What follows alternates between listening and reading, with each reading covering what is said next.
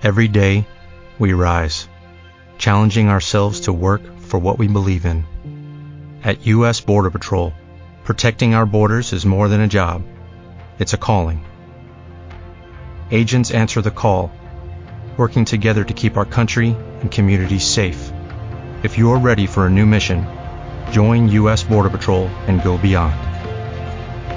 Learn more at cbp.gov/careers.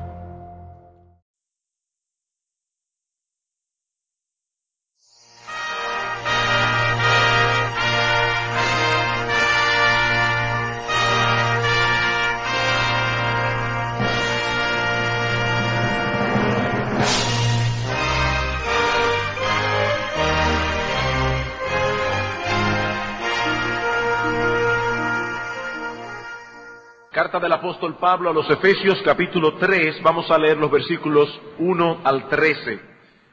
Dice el apóstol Pablo, por esta causa yo, Pablo, prisionero de Cristo Jesús, por vosotros los gentiles, si es que habéis oído de la administración de la gracia de Dios que me fue dada para con vosotros, que por revelación me fue declarado el misterio como antes he escrito brevemente, leyendo lo cual podéis entender cuál sea mi conocimiento en el misterio de Cristo, misterio que en otras generaciones no se dio a conocer a los hijos de los hombres, como ahora es revelado a sus santos apóstoles y profetas por el Espíritu, que los gentiles, es decir, aquellos que no son judíos de nacimiento, que los gentiles son coherederos y miembros del mismo cuerpo y copartícipes de la promesa en Cristo Jesús por medio del Evangelio, del cual yo fui hecho ministro por el don de la gracia de Dios que me ha sido dado según la operación de su poder.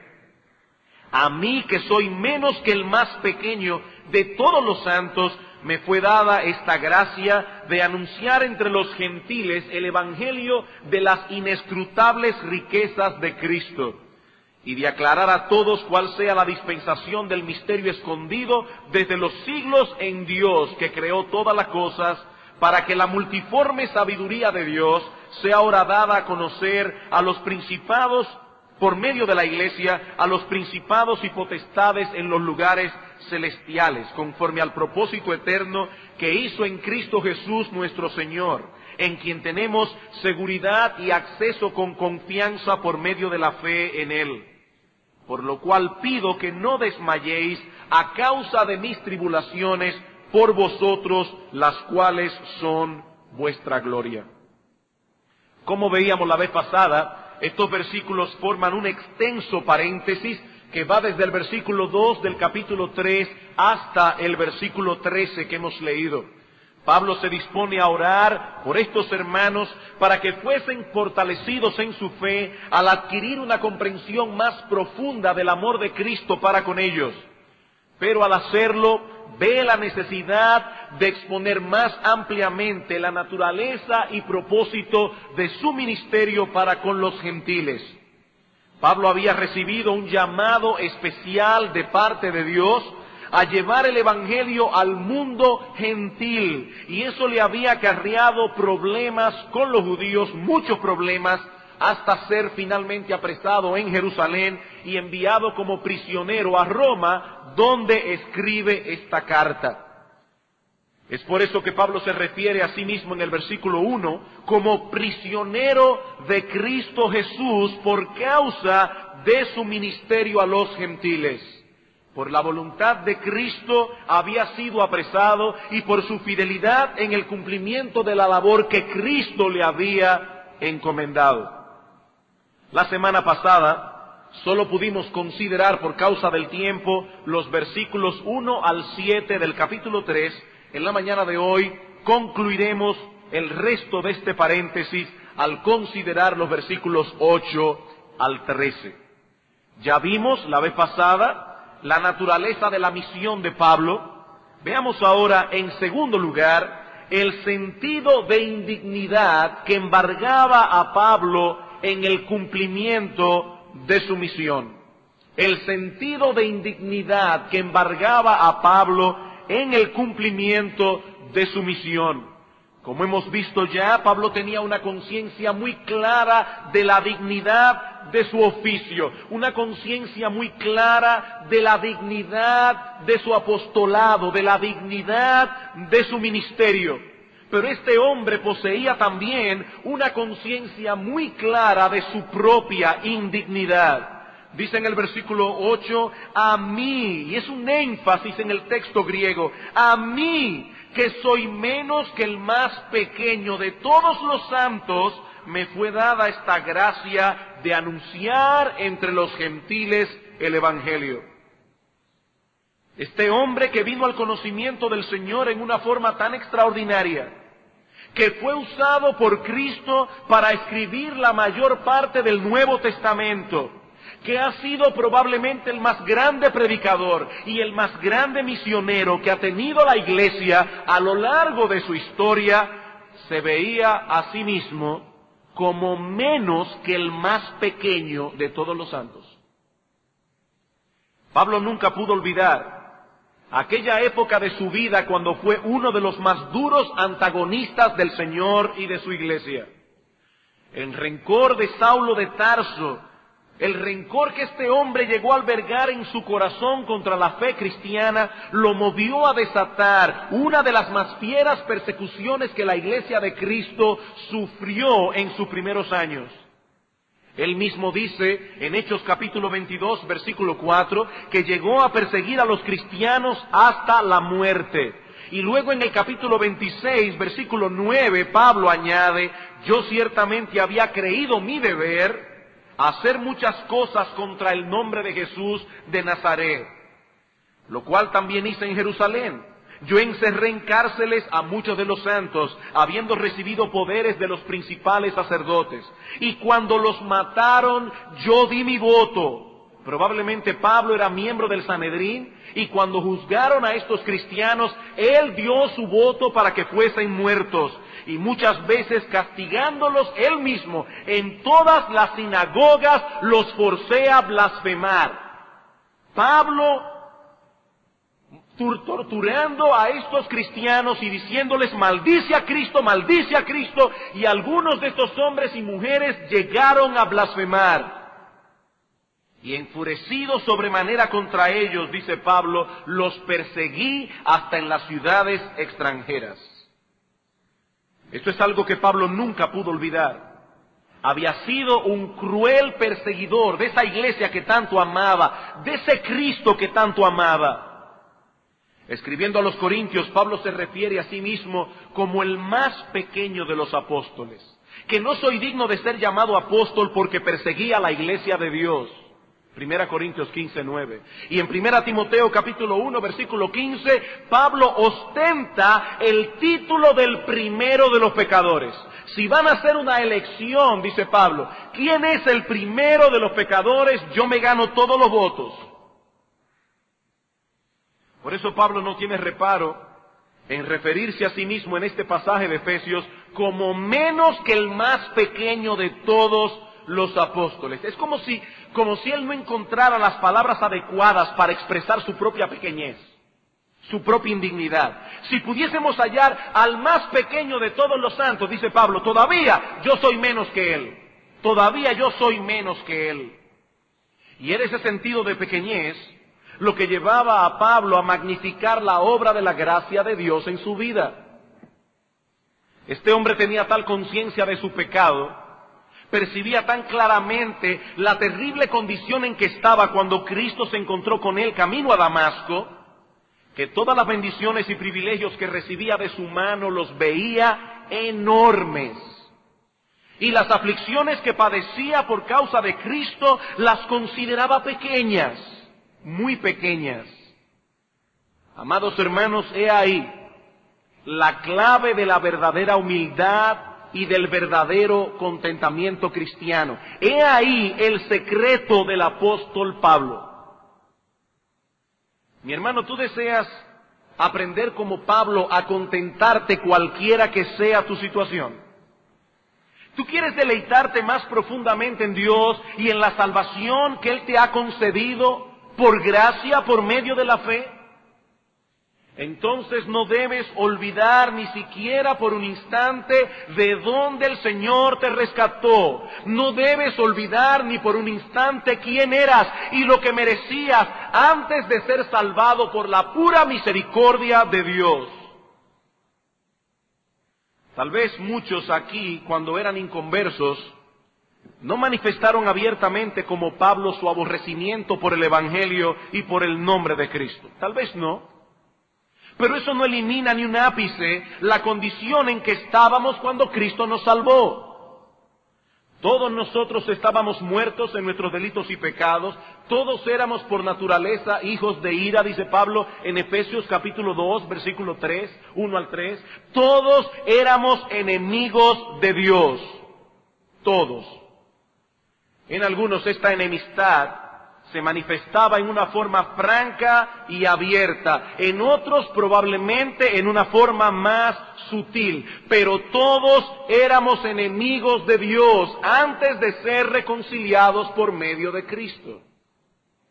En Romanos capítulo 5, Romanos capítulo 5, los versículos 7 al 11, Dice el apóstol Pablo, ciertamente apenas morirá alguno por un justo, con todo pudiera ser que alguno osara morir por el bueno, mas Dios muestra su amor para con nosotros en que siendo pecadores, Cristo murió por nosotros. Versículo 10, porque si siendo enemigos fuimos reconciliados con Dios por la muerte de su Hijo, mucho más estando reconciliados seremos salvos por su ira. Éramos enemigos. Y Pablo dice lo mismo en Colosenses capítulo 1. Colosenses capítulo 1 versículo 21 dice Pablo, y a vosotros también, que erais en otro tiempo extraños y enemigos en vuestra mente, haciendo malas obras, ahora os ha reconciliado mi hermano querido, hubo un tiempo en tu vida que tú eras un enemigo de Dios. Si tú no reconoces eso, es que probablemente no eres un cristiano. Tú no eres un cristiano. Hubo un tiempo en nuestras vidas en que éramos enemigos de Dios. Un tiempo en que no amábamos a Dios, en que no queríamos vivir para su gloria. Un tiempo en que continuamente violábamos su ley. Pero aún así Dios soportó con paciencia nuestros pecados, como está soportando aún en este mismo momento el pecado de algunos en medio nuestro. Con paciencia, con paciencia. Dios podría quitarle la vida en este mismo instante por la dureza de sus corazones, por la manera como vienen a la iglesia a oír la palabra de Dios en una mala actitud. Dios podría quitarle la vida, pero Dios es paciente, como fue paciente con muchos de nosotros, muy paciente. Me pregunto, hermanos, a cuántos de nosotros Dios nos libró de la muerte en incontables ocasiones para que no nos presentásemos delante de Él en impenitencia. ¿A cuántos? aún sin nosotros saberlo. Y en el momento apropiado abrió nuestro entendimiento para que viésemos nuestra condición, para que viniésemos a Cristo. Con cuerdas de amor Dios nos atrajo al Salvador de nuestras almas y allí encontramos en Él perdón abundante para todos nuestros pecados, el don de la vida eterna.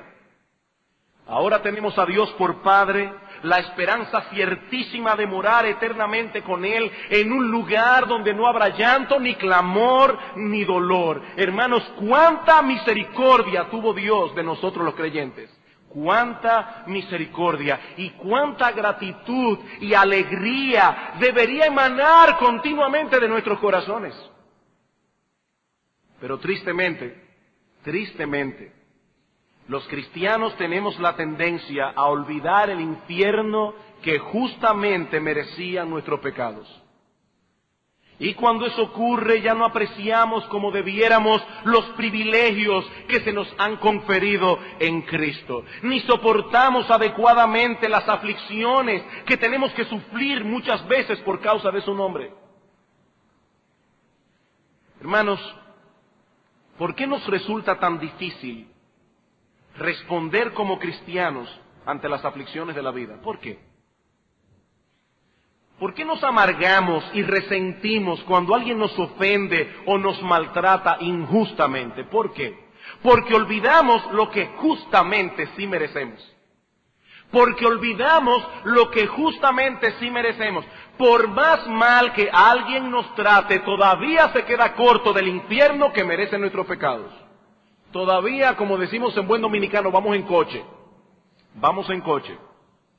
Por eso Pablo no se sentía amargado ni deprimido durante su confinamiento en Roma. Su teología lo gobernaba aún en medio de su sufrimiento. Y este hombre realmente creía en la total depravación del hombre.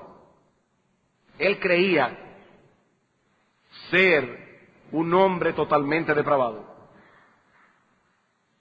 Muchos de nuestros problemas surgen por nuestra falta de coherencia nuestra falta de coherencia. No tenemos problema alguno en estudiar la doctrina de la total depravación, ni tenemos problema alguno en reconocer delante de Dios que somos gusanos del polvo, pero hay de aquel que nos trate como gusanos.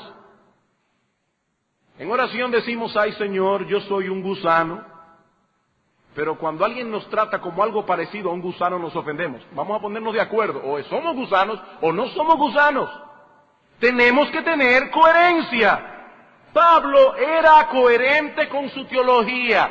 Amados hermanos, debemos cultivar esa humildad y ese contentamiento que emana de una clara comprensión de lo que somos sin la gracia de Dios. ¿Qué somos sin la gracia de Dios? Pecadores que merecemos ser condenados eternamente en el infierno. Y en vez de darnos ese infierno merecido, el Señor nos colma de privilegios, el Señor nos colma de bendiciones solamente por su gracia. Era esa comprensión la que permitía a Pablo no solo soportar sus prisiones sin queja, sino soportarlas con gozo. No sin queja, con gozo. Y con ese gozo seguir sirviéndole a Cristo sin importar el precio, sin importar el costo. A mí, dice Pablo, que soy menos que el más pequeño de todos los santos, me fue dada esta gracia.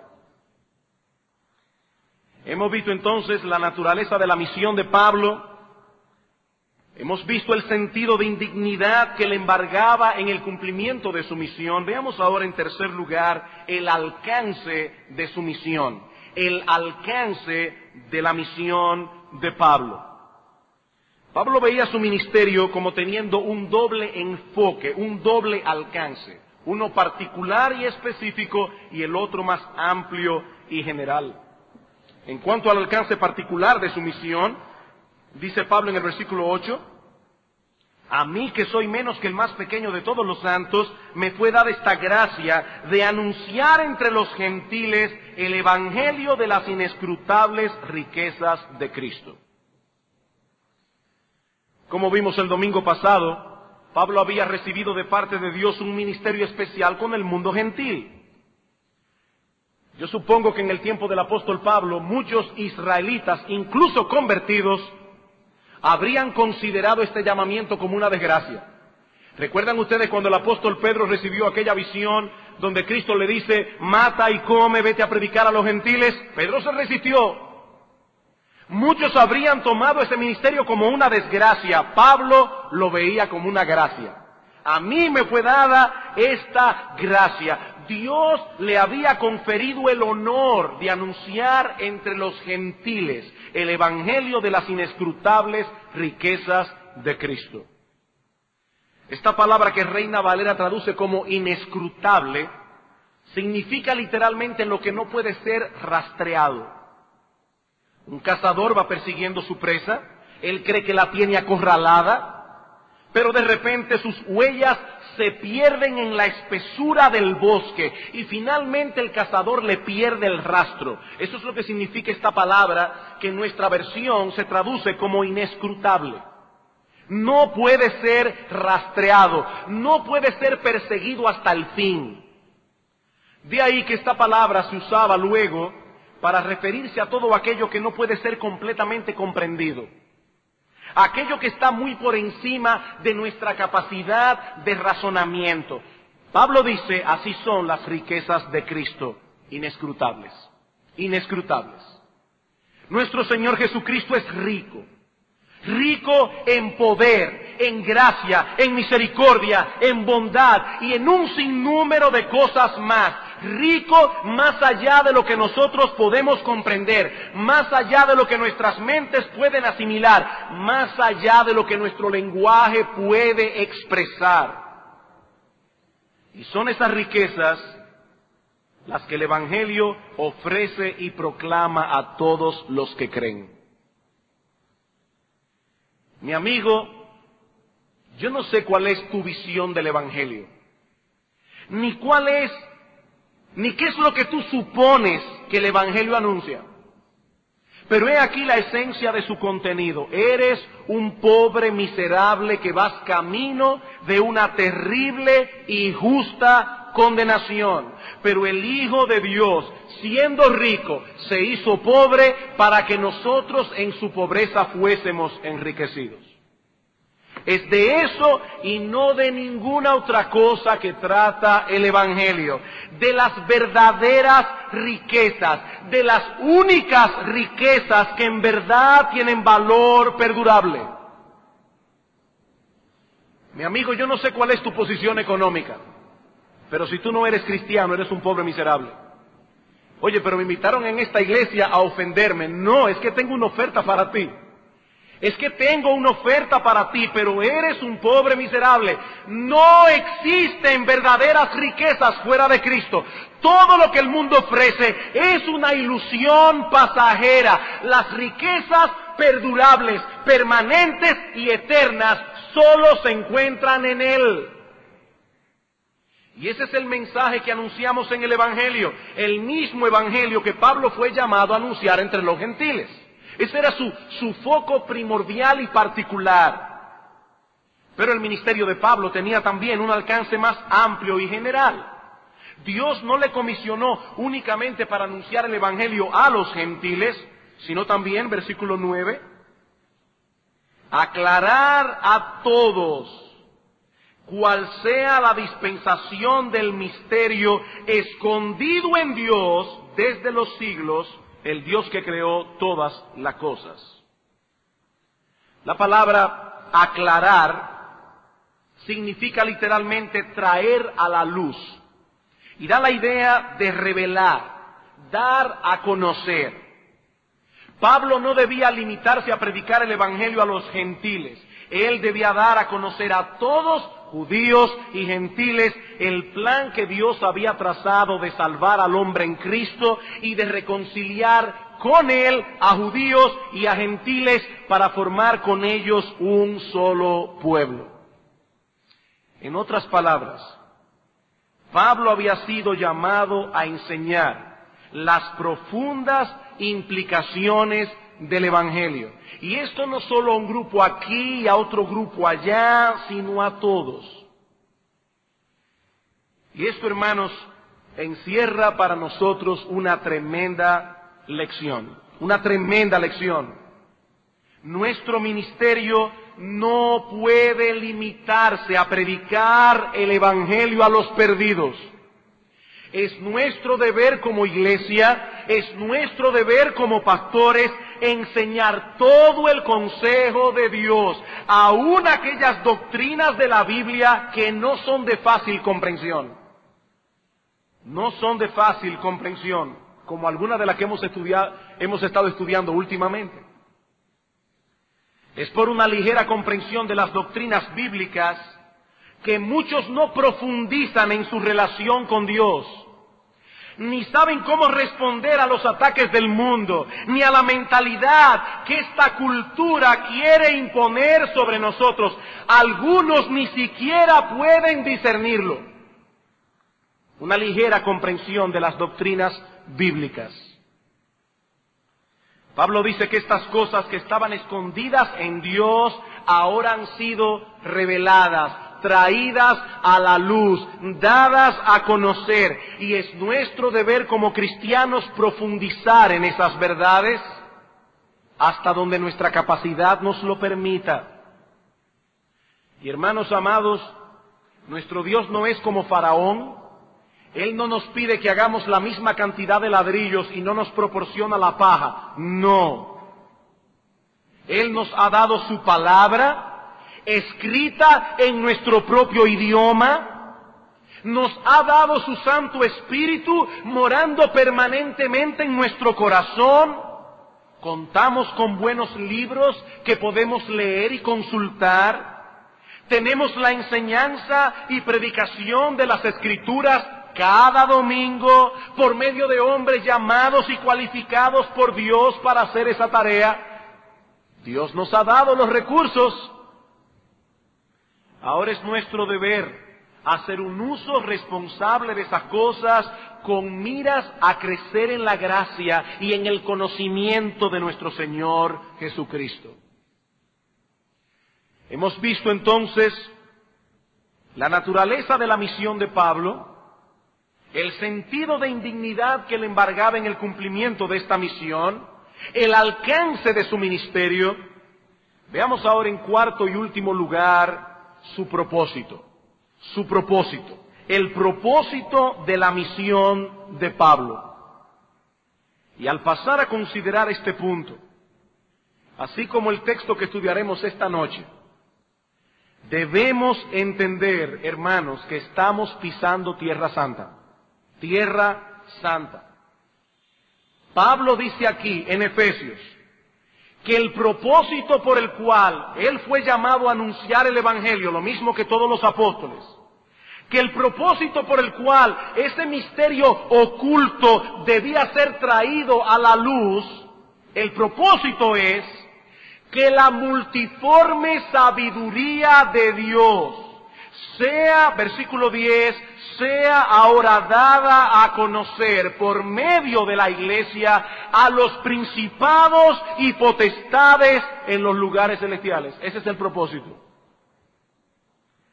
La iglesia de Cristo vino a la existencia a través de la predicación del Evangelio y se ha fundamentado y solidificado en la revelación del Nuevo Testamento dada por medio de los apóstoles. Y ahora esa iglesia es un instrumento en las manos de Dios para dar a conocer su multiforme sabiduría a los principados y potestades en los lugares celestiales. En otras palabras, a los ángeles del cielo. A los ángeles del cielo. Ya Pablo se había referido a los ángeles anteriormente de esta manera en Efesios capítulo 1, versículos 20 al 21, hablando del poder que operó en Cristo, dice que le resucitó de los muertos y le sentó a su diestra en los lugares celestiales, sobre todo principado y autoridad y poder y señorío, y sobre todo nombre que se nombra no solo en este siglo, sino también en el venidero. Estos son los ángeles. Más adelante en Efesios capítulo 6, Versículo 12, dice el apóstol Pablo, porque no tenemos lucha contra sangre y carne, sino contra principados, contra potestades, contra los gobernadores de las tinieblas de este siglo, contra huestes espirituales de maldad. He ahí lo que son las potestades. Huestes espirituales de maldad en las regiones celestes. Esta frase alude a los diferentes rangos y órdenes angelicales. Tanto los ángeles buenos como los ángeles caídos en el cielo tienen diferentes rangos, diferentes órdenes. Y esto es algo que definitivamente no se nos ha revelado con amplitud en la Biblia. ¿Qué es lo que Pablo está diciendo aquí? Que estos ángeles, en todos sus rangos y órdenes, tienen mucho interés por todo cuanto tiene que ver con la redención del hombre. En Lucas capítulo 15, versículo 10, el Señor dice que cuando un pecador se arrepiente, hay gozo en los cielos delante de los ángeles de Dios. Acompáñeme por un momento a Primera de Pedro. Primera de Pedro, capítulo 1. Primera de Pedro capítulo 1, versículos 10 al 12. Dice el apóstol Pedro aquí, los profetas que profetizaron de la gracia destinada a vosotros en el Antiguo Testamento inquirieron y diligentemente indagaron acerca de esta salvación, escudriñando qué persona y qué tiempo indicaba el Espíritu de Cristo que estaba en ellos, el cual anunciaba de antemano los sufrimientos de Cristo y las glorias que vendrían tras ellos. A estos se les reveló que no para sí mismos, sino para nosotros administraban las cosas que ahora os son anunciadas por los que os han predicado el Evangelio por el Espíritu Santo enviado del cielo, cosas en las cuales anhelan mirar los ángeles. El texto dice literalmente, cosas por las cuales los ángeles se inclinan a mirar. Usted pasa por un sitio y de repente ve a una persona mirando algo. Y usted en su curiosidad es forzado a ver qué es lo que causa tanto interés a esta persona. Bueno, dice Pedro aquí que los ángeles en los cielos están inclinados viendo todo lo que está ocurriendo aquí con la redención del hombre. ¿Y por qué tienen los ángeles tanto interés en estas cosas? Ah, porque es en la obra de redención en Cristo donde Dios manifiesta más claramente su multiforme sabiduría.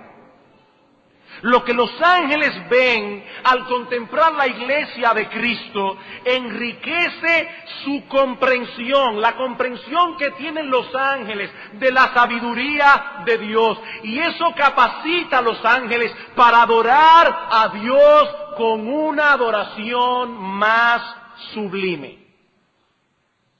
¿Y qué es lo que ellos ven en la iglesia?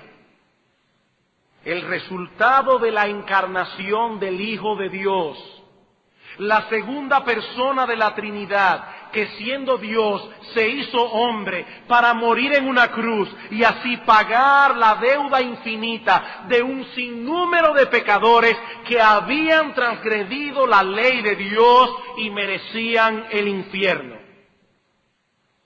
Ellos ven en la iglesia cómo Dios satisfizo su justicia perfecta que demanda la condenación de los pecadores, mostrando al mismo tiempo su amor y su compasión, proveyendo para ellos salvación en Cristo.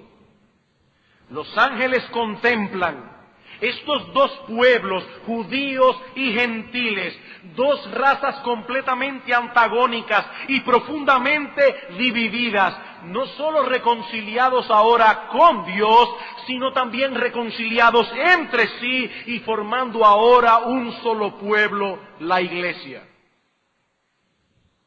Y todo esto lleva a los ángeles a prorrumpir en alabanza delante de Dios y darle gloria por la sabiduría que ese Dios ha desplegado en semejante plan de salvación. Hermanos, por eso es tan importante la iglesia en el plan redentor de Dios. Dice John MacArthur en su comentario a los Efesios, la iglesia no existe simplemente para cumplir el propósito de salvar almas, aunque esta sea una obra tan importante y maravillosa. El supremo propósito de la iglesia, como Pablo lo hace ver explícitamente aquí, es glorificar a Dios al manifestar su sabiduría delante de los ángeles, quienes pueden ofrecer entonces una mayor alabanza a Dios. Todo es para la gloria de Dios. Y luego añade MacArthur, la iglesia no es un fin en sí misma, sino un medio para lograr un fin, el fin de glorificar a Dios. El drama real de la redención solo puede ser entendido cuando comprendemos que la gloria de Dios es la meta suprema de la creación. Los santos ángeles, sigue diciendo MacArthur, fueron hechos especialmente y confirmados en pureza y adoración como criaturas que darán por siempre gloria a Dios. Y la redención de hombres caídos enriquece sus alabanzas. Los ángeles contemplan la sabiduría y el poder de Dios en muchas cosas. Ellos contemplan el poder y la sabiduría de Dios en la creación, pero el asombro de ellos es la iglesia. Ellos que conocían la gloria de Cristo antes de su encarnación, que comprenden como nosotros no podemos comprender aún el alcance de la santidad y la justicia de Dios, ellos no pueden menos que sentirse sobrecogidos cuando ven al Hijo de Dios, la segunda persona de la Trinidad, dejar su trono en los cielos, venir y hacerse hombre para redimir al hombre, satisfaciendo plenamente la justicia de Dios por su muerte en la cruz. Amados hermanos, si hay algo en todo el universo a lo que los ángeles están atentos, es a la iglesia de Cristo. A la iglesia de Cristo.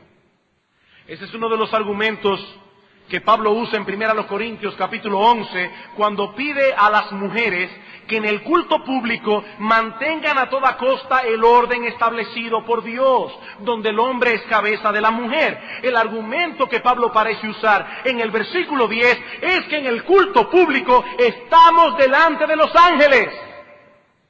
No solamente delante de Dios el Padre, no solamente delante de Cristo, sino delante de miríadas de ángeles. Los ángeles contemplan lo que pasa en la iglesia.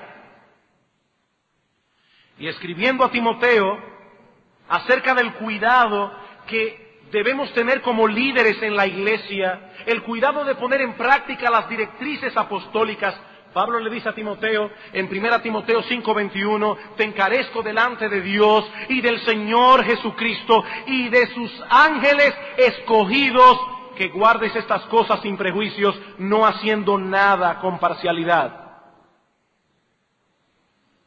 Amados hermanos, cuando nos reunimos a adorar a Dios como iglesia, hay cosas extraordinarias ocurriendo entre nosotros que no podemos percibir con nuestros sentidos.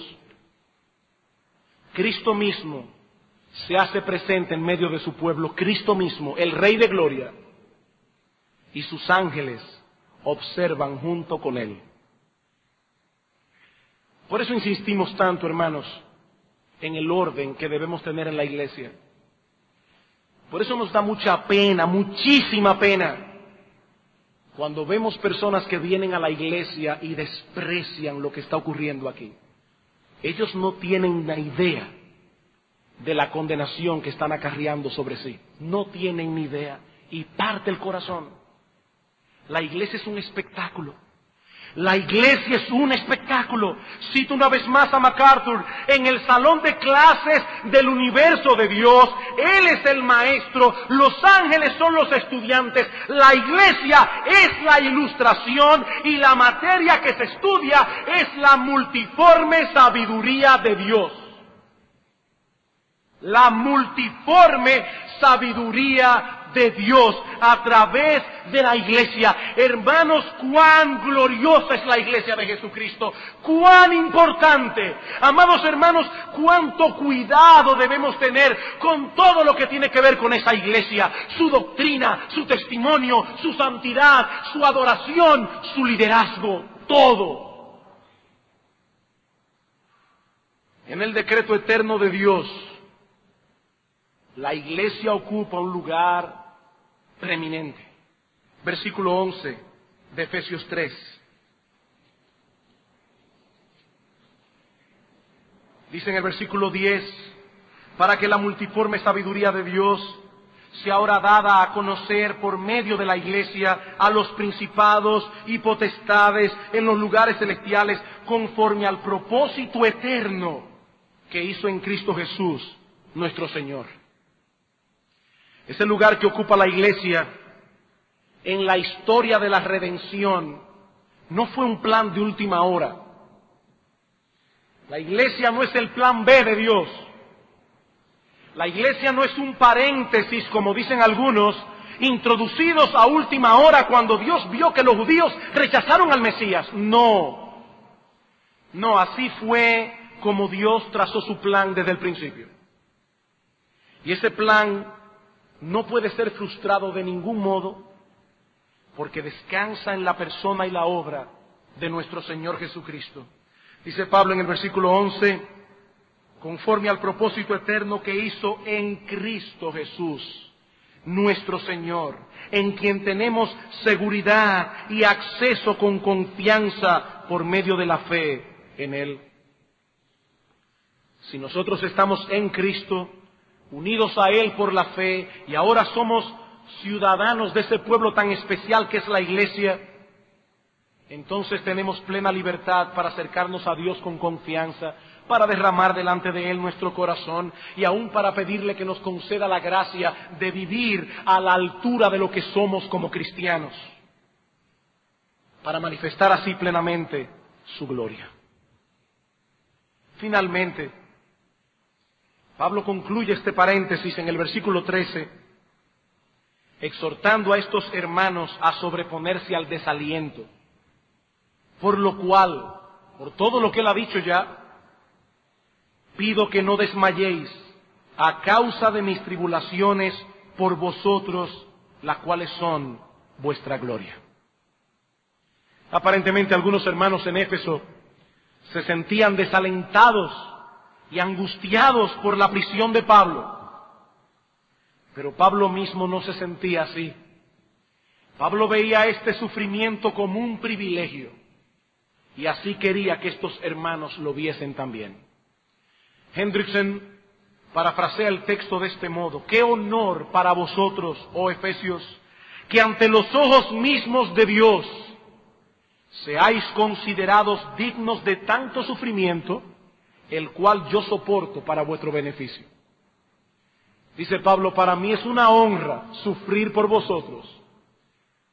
No se martiricen por mí, más bien compartan conmigo mi privilegio. Bien, hermanos, así veía Pablo su ministerio y los sufrimientos que ese ministerio traía consigo Así veía Pablo el mensaje del Evangelio que predicaba. Así contemplaba él a la iglesia a la que servía y ministraba. Ahora debemos preguntarnos a modo de conclusión, ¿es esa la perspectiva que tenemos nosotros de todas estas cosas? ¿Es esa la perspectiva? Esta mañana el hermano, el pastor Eric Gómez en la escuela dominical hablaba de Tíquico y su fidelidad al Señor. Yo no sé si a ustedes les pasó lo mismo que a mí, pero yo había leído versículos aislados de Tíquico.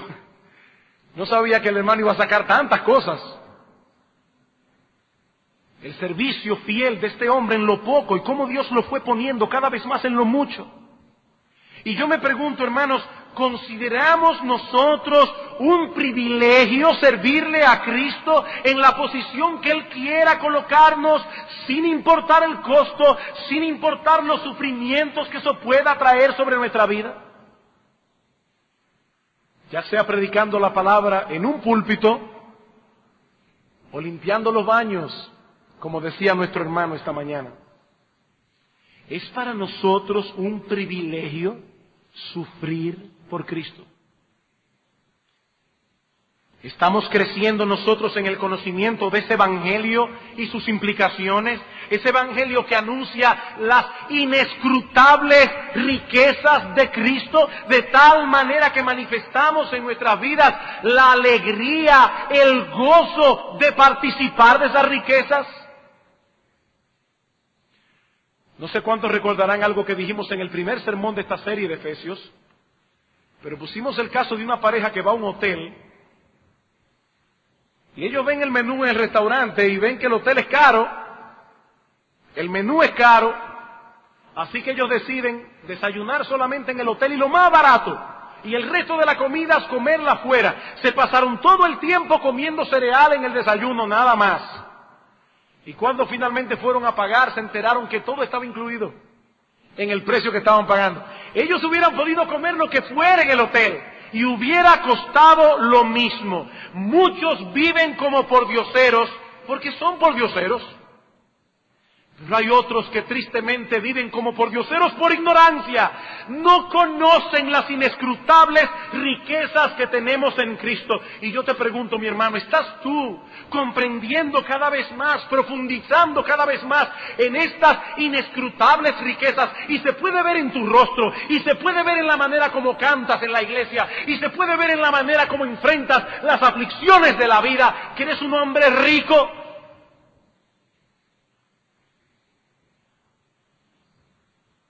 ¿Es la iglesia para nosotros algo tan importante como para Pablo lo era?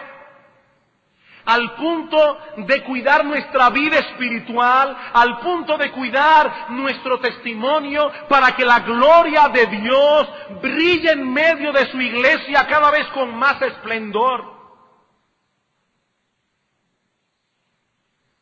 ¿Es la iglesia, mi hermano, una prioridad en tu vida?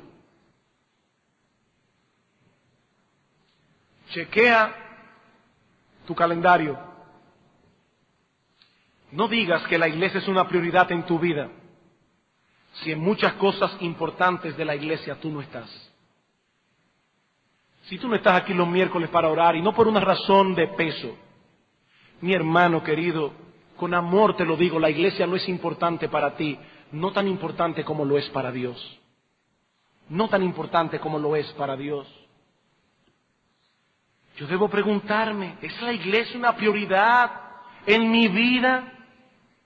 ¿Hago yo provisión para estar a tiempo, despierto, espiritualmente preparado, cuando nos reunimos cada domingo en la presencia del Señor, del Rey del universo, para adorarle a Él en espíritu y en verdad?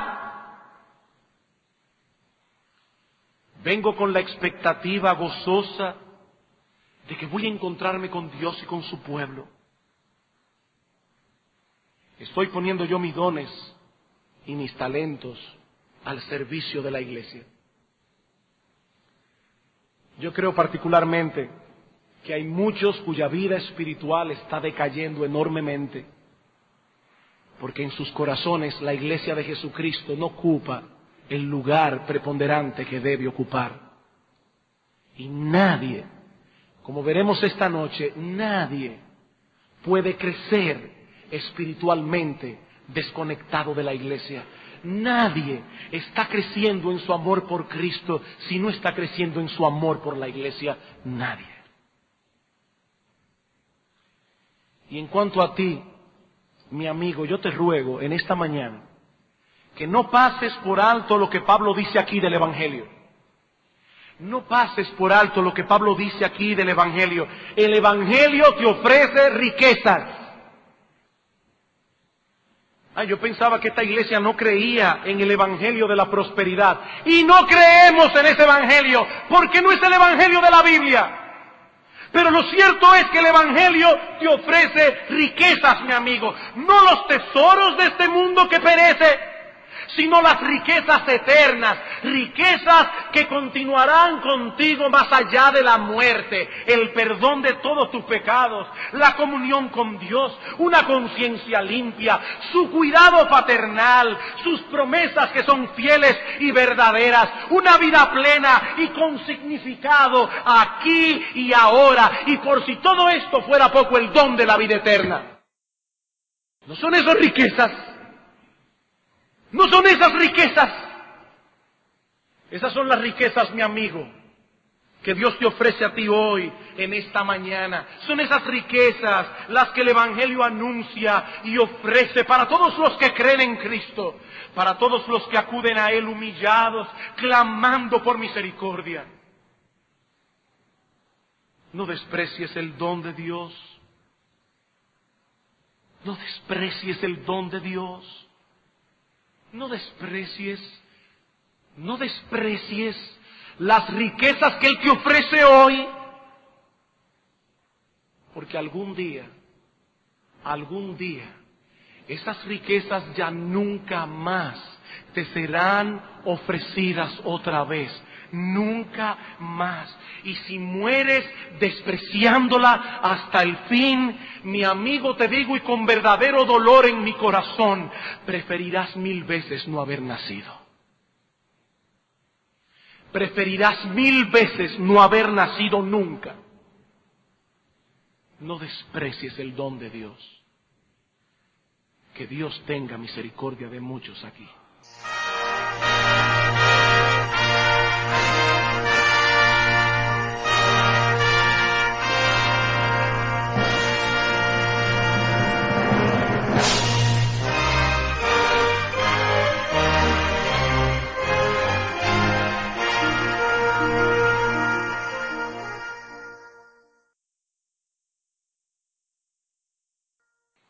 Dale más potencia a tu primavera con The Home Depot. Obtén una potencia similar a la de la gasolina para podar, recortar y soplar con el sistema OnePlus de 18 voltios de Ryobi desde solo 89 dólares. Potencia para podar un tercio de un acre con una carga. Potencia para recortar el césped que dura hasta dos horas. Y fuerza de soplado de 110 millas por hora.